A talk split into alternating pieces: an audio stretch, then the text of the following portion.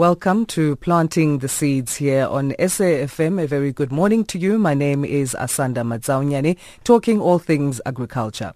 Today we're talking to Musima Pale, who is a farmer based in the Western Cape province in Philippi, and he is into organic farming.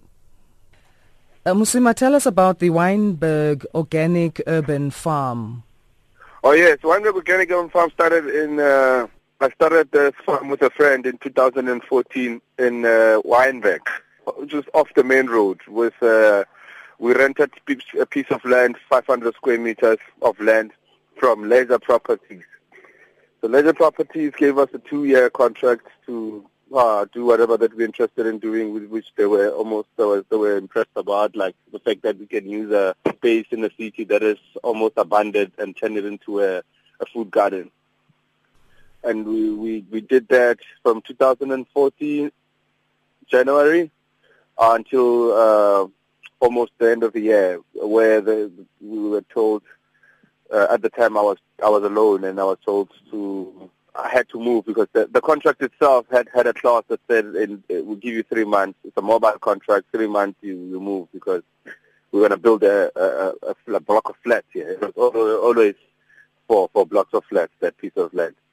But then that sort of created Wynberg Organic Urban Farm, and uh, the, there was a database of customers that we already supply, and we do organic farming, meaning that, you know, we're not using any ways synthetic fertilizers or pesticides, uh, and we supply the end user with uh, with the produce, meaning that the the produce comes from the farm and straight into uh, most of the time the chefs who cook in the boutique restaurants and Uh, organic loving food people, foodies.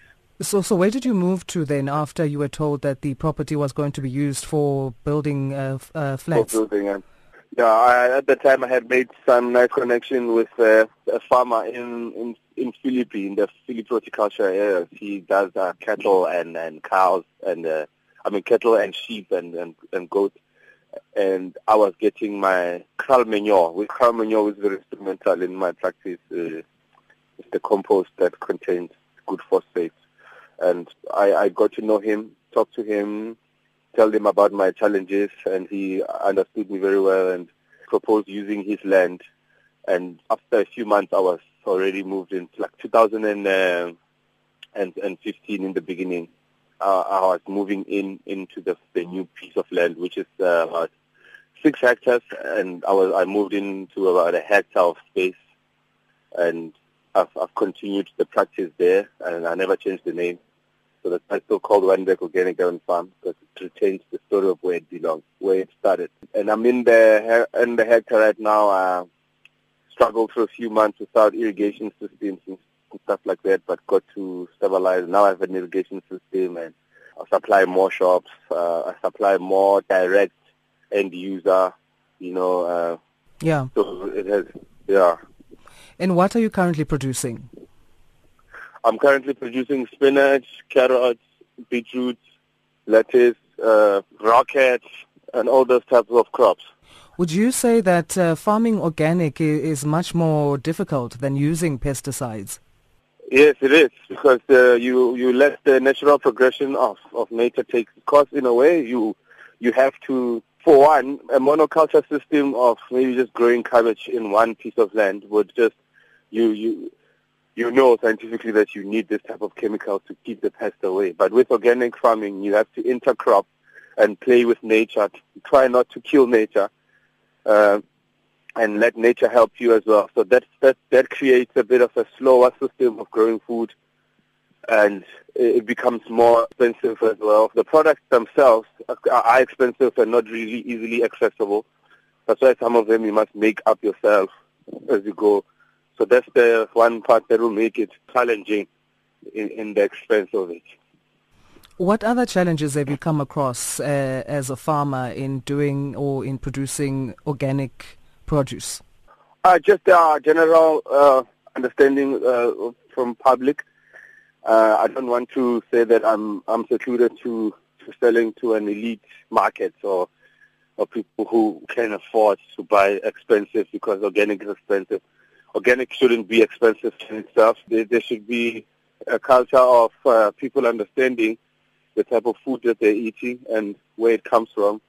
And that should not make it expensive. Like a, they should know how to subsidize the movement of organic, which is anti-corporate and more like smallholder, anti-big corporate and more like smallholder and many type of systems that will make communities resorting to going back into the backyard and creating this food, therefore cutting off from uh, from Spar and Pick and Pay.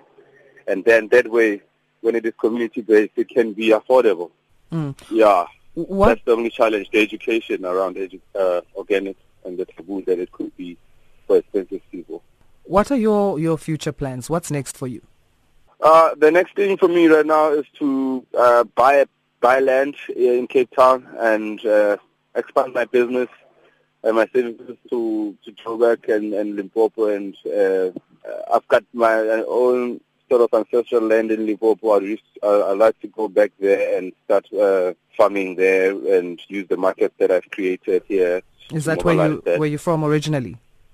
Yeah, I'm I'm from yeah I'm from mm-hmm. Liverpool originally. Yeah, so that's my plans. My plans, my, my immediate plans right now is, is to buy six hectares of land in Cape Town, which is the land that I'm, I'm on right now, that I'm farming on, because I've grown to love this land so much. All right. In closing, uh, Musima, what, what would you like to say about farming? Uh, I'd like to say that farming is my love from the beginning, and in general, like I feel like people have a lot of ancestral lands where they come from, and most of those lands were left just not so long ago. People abandoned uh, pieces of land that probably still have title deeds to, and that culture can can, can come back, and vessels, and it could be very uh, present in the in the lives of young people who are in the state to afford or anything. I'm I'm thirty-one and now I could probably afford a loan that will buy me a bond, but instead I'd rather buy a piece of land in agriculture and, and, and use agriculture as the industry to, to just sort of elevate poverty in, in the country and uh, and make us better people. I mean, farming as as a science on its own, it's the first industry that we need for any other industry, and that industry needs to be taken care of. And I'm really proud to be in the middle of that. Thank you for listening. That was Musima Pale, who is a farmer based in Philippi in the Western Cape. He does organic farming. Remember to tune in to our podcasts for previous uh, conversations that you may have missed here on Planting the Seeds. You can go to w w w dot s a f m dot co dot z a. From me, Asanda Matsaunyane and the Planting the Seeds team, it's been a pleasure and goodbye.